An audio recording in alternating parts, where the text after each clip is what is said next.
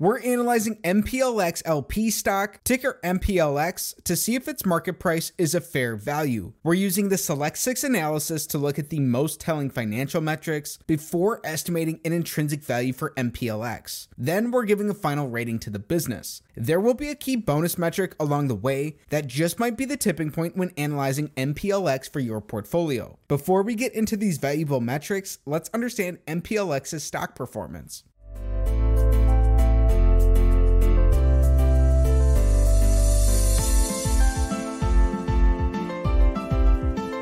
Right now, MPLX trades for $34.17 per share. In the last year, their stock price is up 11%, outperforming the S&P 500. In the last 5 years, MPLX stock price is down 4% overall.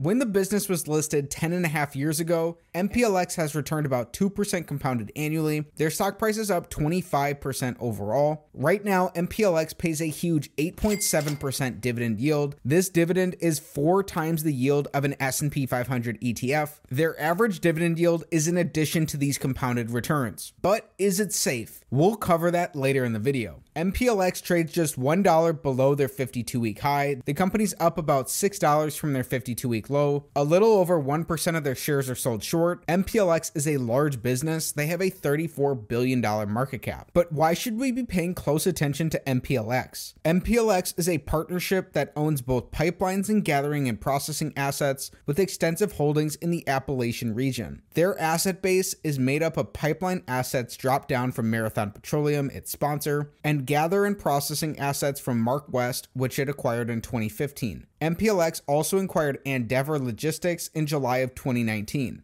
Starting things off with metric number one, we want their average return on capital in the last five years to be above 14%. There are two key reasons for this. The average publicly listed business earns about a 7% return on capital, and over the long run, over the course of decades, a stock's likely to return approximately what its underlying business returns. These business returns are captured here by return on capital. Looking for a benchmark that's double the average business allows us to build in some margin of safety. MPLX has strongly increased their returns on capital in all five of these years. From 2018 to 2022, they doubled their returns on capital, earning about 13% in their most recent fiscal year. Averaged out over this time, MPLX earns 9.9% returns in a given year. While this is a few percentage points above a typical company, this is down from the benchmark we'd be looking for, meaning this is an X on metric number one for MPLX.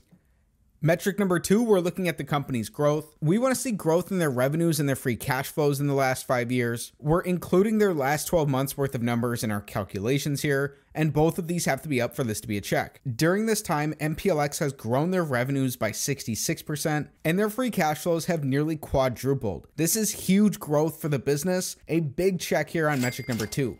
In metric number three, we'll get an answer as to why the business grew so much. We're looking at MPLX's shares outstanding, and we're ideally looking for this to be decreasing. Instead, in the case of MPLX, they've diluted existing shareholders by 32%. Much of this shareholder dilution came through their acquisitions, and the company has been slightly reducing their share count since 2020, but this is an X here on metric number three. Then, putting our previous metrics together, we're looking for free cash flow per share growth in the last five years for MPLX. This can help us understand whether they've created value for existing shareholders or not. During this time, MPLX has strongly grown their free cash flows. With their shareholder dilution, however, their free cash flows per share are growing at a rate that's slightly below their free cash flows, but this is pretty strong growth nevertheless. This is a check here on metric number four. So far, through our first four metrics, we're split evenly. We have two checks and two X's for MPLX. MPLX. During economic downturns, it's overly levered businesses that are at the greatest risks of poor outcomes. In metric number five, we're evaluating how the business uses debt. We want their net debt, which is their total debt minus their cash and their short term investments, to be below the amount of free cash flow the company has produced in their last five years. During this time, MPLX has slightly added on to their net debt position. As a pipeline business, the company will tend to be more highly levered than other companies. Right now, MPLX has $20 billion worth of net debt. In the last five years, the company has produced $14.6 billion worth of free cash flow. This is falling short of their net debt position, meaning this is an X on metric number five. There are a couple of key factors as to why this may or may not be an issue for the business. Due to the nature of the company and their assets, they might reasonably be able to take on higher debt loads than some other businesses. Also, if we extrapolated the business's current free cash flows for five years into the future, the company would be able to support this debt load. To learn about the business's use of debt in more detail, you'd want to read through the company's filings. Again, though, this is an X on metric number five. Through our first five metrics, we have two checks and three X's for MPLX. Before we get to metric number six, it's time for our bonus. As our bonus, we're looking at MPLX's dividend profile. Currently, MPLX pays a huge 8.7% dividend yield. However, people make mistakes all the time by blindly chasing dividends. It's important to stop and look at the underlying fundamentals of a company to see if they can support their dividends. MPLX has supported their dividend payouts in three of the last five years. They've supported these since 2020 onwards. The company has both grown their dividends and their cash flows on a per share basis throughout this period, with their cash flows growing at a rate that's much higher than their dividends. Also, the business looks like it has a reasonable dividend payout ratio relative to its cash flows currently. While this is a snapshot of their last five years of performance and no guarantee for the future, it looks like MPLX's dividend has gotten much more sustainable over this time and seems to be healthy. The big metric of them all, metric number six, we want MPLX's average free cash flow divided by their total enterprise value to give us a yield that's above 5%. If this is the case, this gives a slight risk premium to the yield of the 10 year treasury. It may also offer a reasonable starting point for a valuation of MPLX. Currently, the business has just shy of a $56 billion total enterprise value. This takes into account both their debt position and their market cap, giving a perspective of MPLX more similar to it being a private company.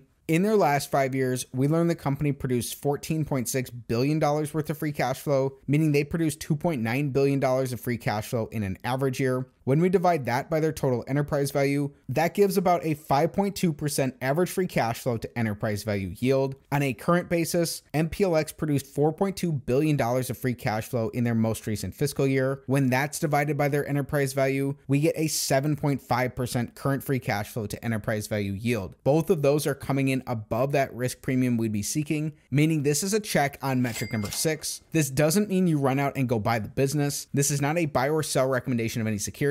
Stay tuned as we come to a price estimate for MPLX and wait to the end when we give our final rating. Everything we've discussed so far is important, but there's something missing that, in my opinion, is the main reason to analyze MPLX, which takes us on to using a discounted cash flow model to come to an estimate of MPLX's fair intrinsic value. A DCF model is based off the predictability of a company's free cash flows. Like any model in any discipline, its outputs are sensitive to its inputs. Starting with three year average of MPLX's free cash flows, we're using historical assumptions to grow these into the future. It's up to you to figure out if these will be accurate for the business or not. Assuming their free cash flows grow at 5% annually for the next 10 years, then assuming that these grow at just 1% annually from the 10 years out from there, if we add in the company's tangible book value, that gives an estimate of their net worth, which is negative in this case. If we were seeking a 15% rate of return, which is the rate of return Warren Buffett's looking for in addition to his margin of safety requirements, from today's valuations of MPLX, it looks like a fair estimate for their intrinsic value is only around $25 per share. That's down $9 from the company's current stock price. It's about $2.5 below MPLX's 52 week lows. There are some key points to be mindful of. MPLX's big dividend yield would already be included in this 15% discount rate. Their stock price would not be appreciating by this 15% amount. These are estimated returns to shareholders. Even though they're a midstream energy company, MPLX has not been super predictable in its past. This could be in part due to the fluctuations in oil and natural gas throughout the past decade and MPLX's acquisitions. You'd want to be mindful of that. Most importantly, this analysis is not financial advice. It's not a buy or sell recommendation of any security. Before considering any investment decision, consult with your financial advisor. In just a moment, we'll give our final rating to MPLX, but we have to address something first. We focused a lot on the numbers, but what are the qualitative aspects of the business?